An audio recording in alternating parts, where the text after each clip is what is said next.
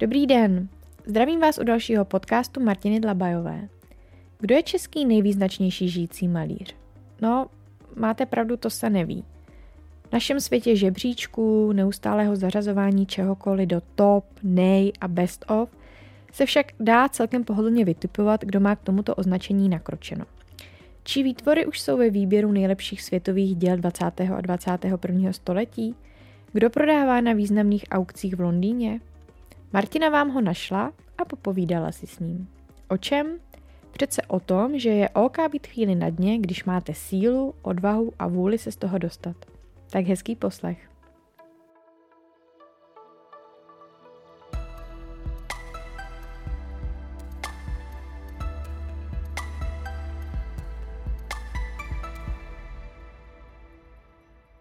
Patrik Hábl je český malíř.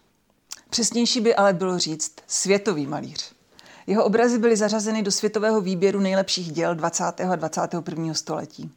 Získal Valdesou cenu, cenu Europol, byl nominován na osobnost roku za nejvýznamnější umělecký počin roku a tak dále a tak dále, mohla bych jmenovat spoustu. Samozřejmě všichni jsme si přečetli o dražbách, super úspěšných dražbách, jak v Sotebi, tak v Christie's – Nebudu mluvit o částkách, protože ty jsou stejně tak ohromující, jako to, že Patrik Hábl je jediným českým žijícím malířem, který tohohle dosáhl. Patriku, kdybych chtěla teoreticky nějaké své dílo v Sotheby's nebo v Christie's prodat, co pro to musím udělat?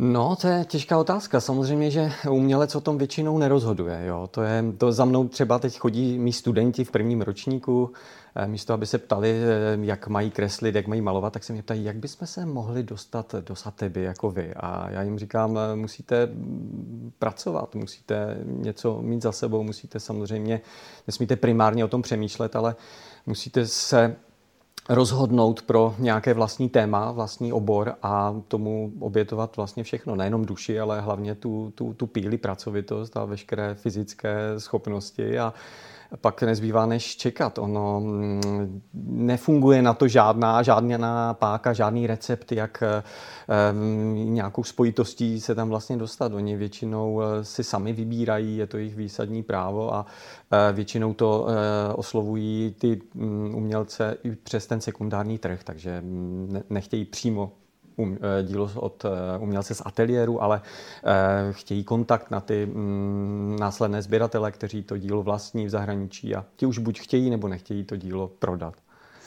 Chápu, že zatím určitě jsou roky snahy, práce, obětí a mít něco za sebou, ale zkusme si představit takovou teoretickou uh, situaci. Jsem talentovaná dívka ze Zlína, jako vy, jsem pouze o rok mladší než vy, takže začínám naprosto ve stejných podmínkách. Jak se vůbec stane, že mě napadne, že budu malířkou, či grafičkou, či umělkyní. Jak to bylo u vás? Jak vás to napadlo? Je to samozřejmě mm, běh na dlouhou tráť, je to už od toho dětství. Člověk inklinuje k tomu výtvarnému směru. Eh, já jsem měl svůj vzor mého bratra staršího, který byl pro mě inspirací. Eh, já jsem chodil do základní umělecké školy, on už chodil na střední eh, průmyslovou školu uměleckou v Uherském hradišti.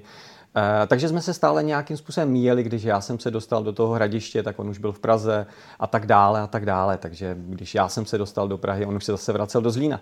Ehm, je to samozřejmě, musí to být ve vás vnitřní nějaké puzení, musí to být potřeba, musí to být nejenom ehm, nějaká potřeba, ehm, nějaká, mm, je to, je to i určitá terapie, je to něco, co, mm, kde je vám dobře, je to platforma, kde se cítíte jako ryba ve vodě a zároveň eh, tu věc eh, děláte s z vnitřní potřeby.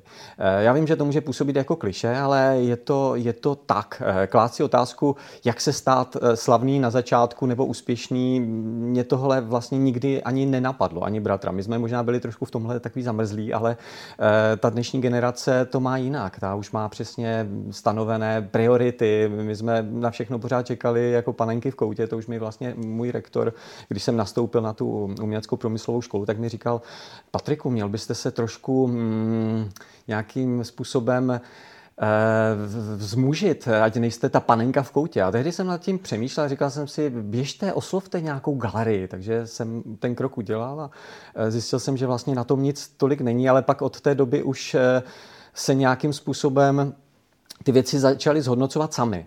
Zároveň jsem začal působit na více frontách, na více platformách, takže to nebyly jenom obrazy, nebyla to jenom grafika, byly to různé přístupy netradiční. Vstoupil jsem i do, do pole eh, toho prostoru architektů.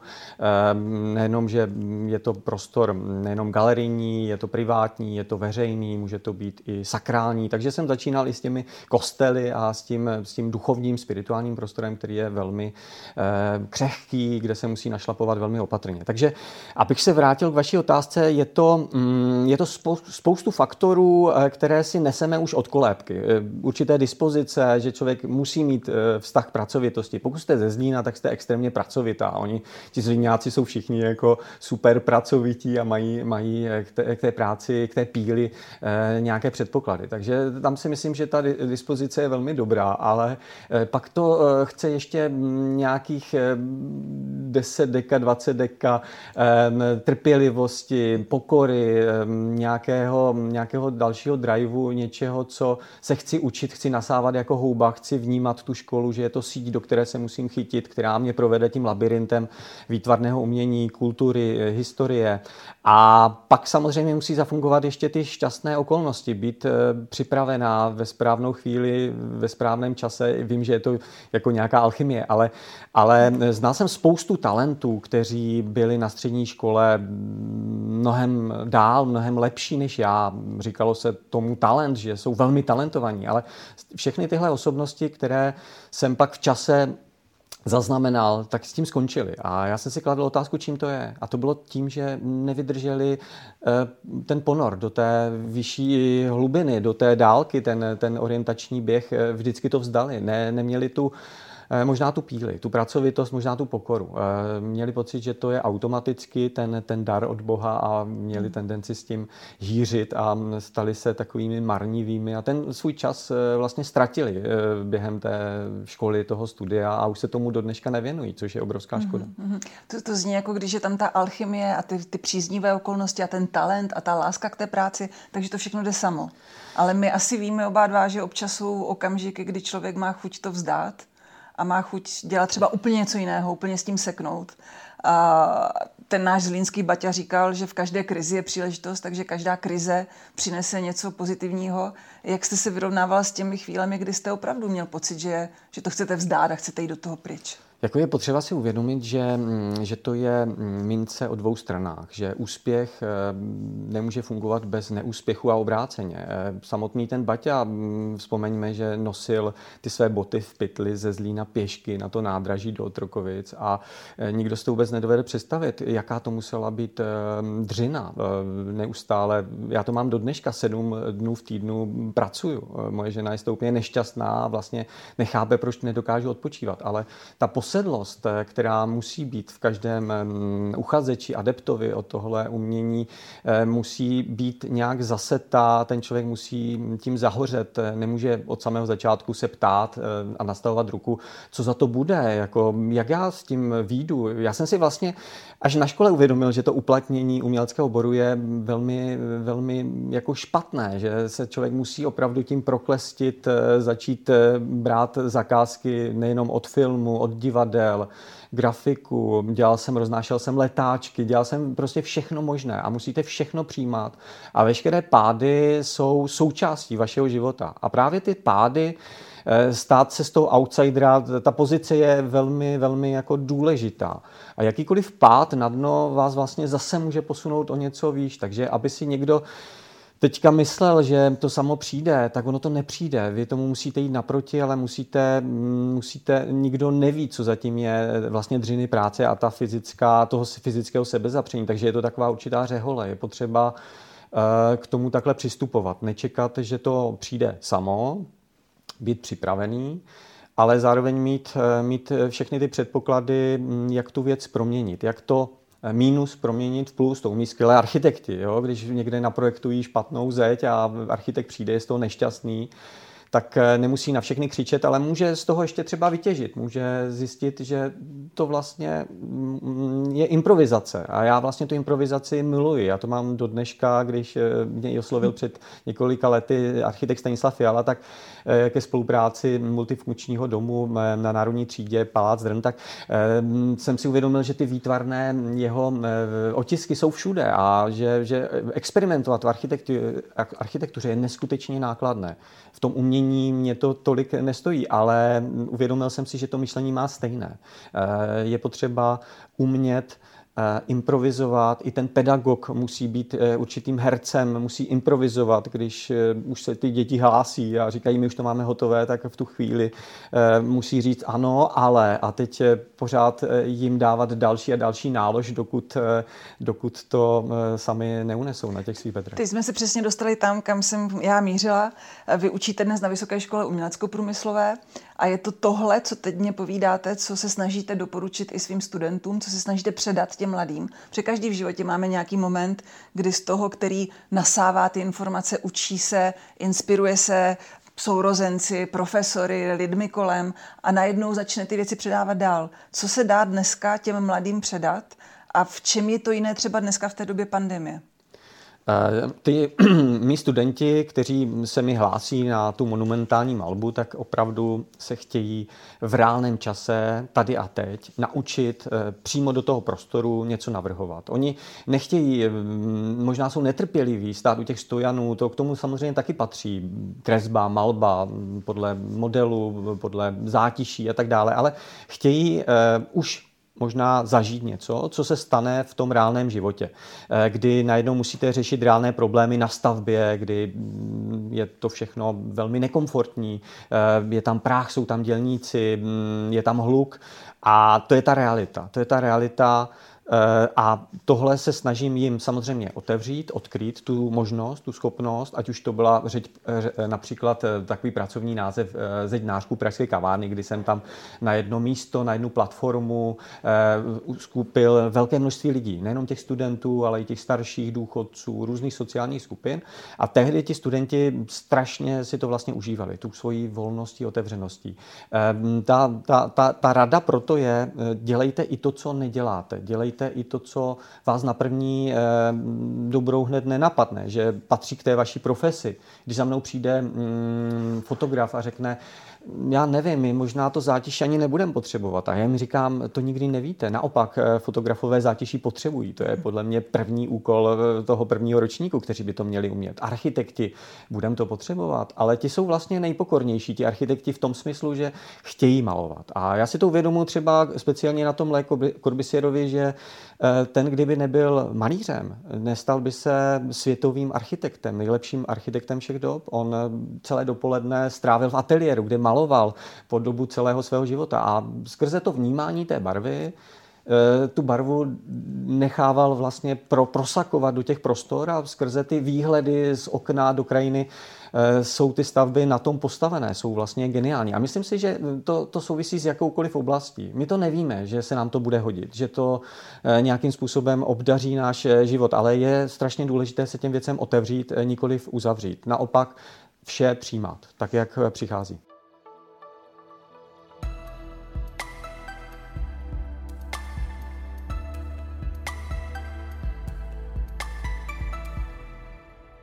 Děkuji, vy skoro mluvíte jako mm, někteří filozofové, jako třeba východní filozofové. A tím mě napadá, vy jste cestoval hodně po Japonsku a po Číně, často jste se ji inspiroval.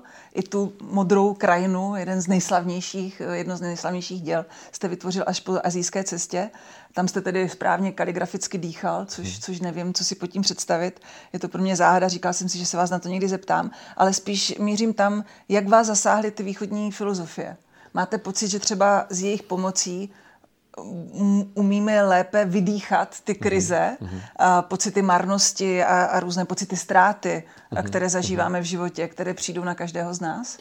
Je to strašně zajímavá, mm, zajímavé téma. Bylo by to určitě na několik dalších rozhovorů, ale to, ta Azie mi samozřejmě přirostla k srdci. Já jsem ze začátku myslel, že to bude pro ně nošení dříví do lesa, že um, dělat kakejčiky pro, pro Aziaty, že mě s tím vyhodí, ale oni byli nadšení z té monumentality. Oni jsou většinou miniaturisti a byli nadšení z těch barokních výzdob těch kostelů, těch intervencí, těch monumentálních a najednou oni se s tím stotožnili, přijali to. A mě, mě jako fascinuje, já jsem možná v minulém životě byl možná Japonec, že, že eh, oni mají v sobě obrovskou eh, takovou jako schopnost, jak jsou perfekcionalisti a ty věci chtějí dotahovat do konce, stejně jako třeba Němci, tak, tak eh, já jsem si uvědomil, že tohle je strašně jako důležité. Je to možná nějaká posedlost, ty věci dělat dobře a snažit se je a člověk pak kvůli tomu nemůže spát, ale oni zase zároveň neprojevují třeba emoce, což já se snažím eh, v tom našem středoevropském kontextu projevovat, tam, eh, tam to bylo velmi jako složité, ale je to, mm, je to fascinace tím, že mm, pro ně ta krajina, kterou já už jsem si kdysi vysnil, pak jsem ji objevil a následně roz, rozvinul, tak je pro ně určitým náboženstvím. Hora, kopec, strom, to je nějakým středobodem vesmíru a e, na tom vlastně jsme se potkali. Na tom jsme se potkali i během Eh, těch performance, které jsem tam vytvářel, kdy mi na letišti zabavili nějaké válce, na které jsem byl zvyklý, že, že je budu používat své nástroje, mysleli, že jsou to nějaké teroristické eh, náčiní, takže, takže mi tam nedoputovali a já jsem tam stál úplně ve své téměř nahotě, neměl jsem tam své prostředky a teď tam byly kamery spuštěné, stály tam eh, desítky a stovky Japonců a čekali na tu moji performance. A já v tu chvíli jsem musel vymyslet a nedát na sobě jako herec eh, ten akt, eh, že je všechno v pořádku. A oni pak, když jsem to uskutečnil, použil jsem to, co tam bylo na místě, tvářil jsem se, že všechno v pořádku, tak mi hrozně tleskali, říkali, jak se to měl perfektně připravené, ale nikdo vlastně nevěděl, že, že to byla ta zkušenost toho dlouhodobého malování. Když se tomu, tomu člověk věnuje už 25 let, tak už to ze sebe musí sypat e, automaticky. E, jsou, jsou velmi zvláštní, jsou e, něčem pokorní, ale zároveň tu emoci tam můžou potlačovat v sobě, eh, to jsem si jako silně uvědomoval, ale jsou zároveň velmi disciplinovaní, takže eh, zároveň eh, jsem si uvědomoval, že ta disciplína, ta drezura, to rakouskou hersko, v kterém člověk na té Moravě třeba vyrůstá, že je mm, veden k té práci, tak oni v sobě taky mají, jo? že musí mm, zatnout zuby a najednou vidíte ve vlacích v 8.00 mm, v těch uniformách ty holčičky jako únavou tam spinkají a já si říkám, říkám, co v, té, v tuto dobu dělají a oni teprve jedou domů a tam teprve začíná to, ten domácí úkol, který dělají až do 11 a pak zase v 6 ráno stávají. Takže vůbec si to nedou představit, e, to, to, to, ten rozdíl, to dětství těch Japonců a těch našich mm-hmm. dětí, jo, kdy nám tady výuka skončí ve 12.00 a ty děti už mají volno, ale tam, tam to teprve začíná. Jo. Takže tam je úplně obrovský rozdíl. To je úžasná zkušenost do života, Obrovská, no, no, no. Já, já teda bych měla stovky dalších e, dotazů, ale myslím, že si necháme ještě někdy prostě prostor na nějaký další rozhovor. Mám poslední takovou, nemůžu si odpustit jako politik tuhle otázku. Vy s tím máte obrovskou zkušenost. Máte zkušenost s tím, jak se pracuje s veřejným prostorem, jak se pracuje eh, s architekturou, eh, dokonce žijete s architekturkou, mm-hmm. básnířkou, eh, určitě vychováváte děti směrem ke kreativitě, mm-hmm. k tomu, aby byli kreativní, aby se nebáli umění. Co myslíte, že tady v té naší české kotlíně chybí?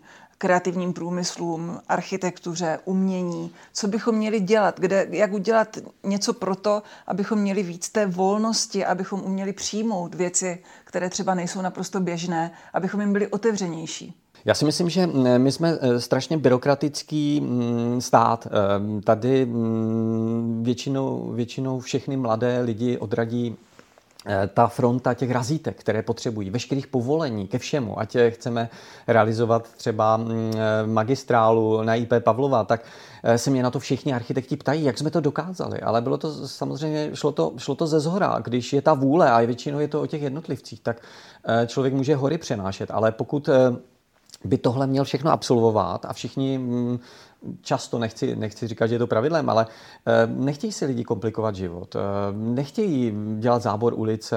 Proč teďka, když ta malba tam zůstane, eh, co když tam na tom někdo uklouzne? A vlastně už nikoho pak nezajímá, že tam parkují jenom taxíky. Takže přestože jsem tam ve spolupráci s CCA vytvořil nějakou malbu. Eh, bylo to v rámci proměny toho nejkomplikovanějšího, nejošklivějšího místa v Praze na IP Pavlova, kde je nejvíce, největší nehodovost, tak eh, jsme to místo chtěli proměnit. Před sto lety tam byl park, lidé tam korzovali, projížděli tramvaje a bylo to klidné místo. Dneska eh, se tam bojíme vzít vlastní děti a mm, přestože tam jsme to místo proměnili dočasně na nějakých 14 dnů, tak se nepodařilo tu malbu tam uchovat. Najednou eh, v Berlíně, v, Kolíně nad Rýnem je to běžné. Navíc, když je petice, byla petice několik tisíc eh, podpisů lidí a Nakonec ten dopravní inspektorát se zasekl na tom, nechtěl si komplikovat život, nechtěl z toho mít pak pozdější nepříjemnosti. Přestože to nešlo odstranit, ta e, vozovka se musela přeasfaltovat, což je jako bizarní, že ta malba je tam zakonzervovaná. Tak e, mám pocit, že, mm, že často e, jsme spokojeni s tím určitým pohodlím, nechceme riskovat a bojíme se vlastních rozhodnutí. Nejsme odvážní. Kdybychom hmm. měli ten drive, odvahu a byli, měli, viděli dál než za, za hranici toho svého místečka, toho územíčka, toho hnízdečka, tak eh, bychom dokázali eh, se víc o ty věci zasadit. Takže Opravdu vždycky to tak bylo a vždycky to tak je. Konec konců, když se zase vrátím k tomu Corbisierovi, kdyby nebylo toho bratra Couturieho, který eh, vyrůstal v tom umění, tak by nebyla mm, byla Turet a mm, Kaplerončáb a tak dále. Zatím vždycky stáli jednotlivci. A jde to od jednotlivců. Mm-hmm. To znamená, že když vy přijdete s, s nějakou myšlenkou, nápadem a to, ten nápad budete eh, tomu eh, klestit cestu, eh, tak život bude krásnější a lepší a šťastnější, když ten umělec nebude moct nebo muset teď to hasit ty požáry za tu Prahu 3, za tu Prahu 6 a tak dále, když najednou vznikne obrovská debata, ale najednou budeme spolu jako týmová jednotka, která bude mít daleko větší energie a větší síly. Takže eh, je to opravdu na těch jednotlivcích, aby se nezalekli a šli dopředu, kupředu. Děkuji moc, takže odvahu, odvahu. Od, odvaha určitě. Tak já, já děkuji moc za rozhovor a přeju vám nejenom spoustu vydražených obrazů v budoucnosti, ale přeju vám hlavně tu odvahu a otevřenost a svobodu dělat umění. To je to nejdůležitější. Děkuji, děkuji za, za rozhovor. Já děkuji za pozvání a skvělé povídání. Poslouchali jste další díl podcastu, který je určen všem, kteří věří, že to jde. V rozhovorech Martiny Dlabajové s hosty, kteří už řekli jde to. Tak ahoj zase příště.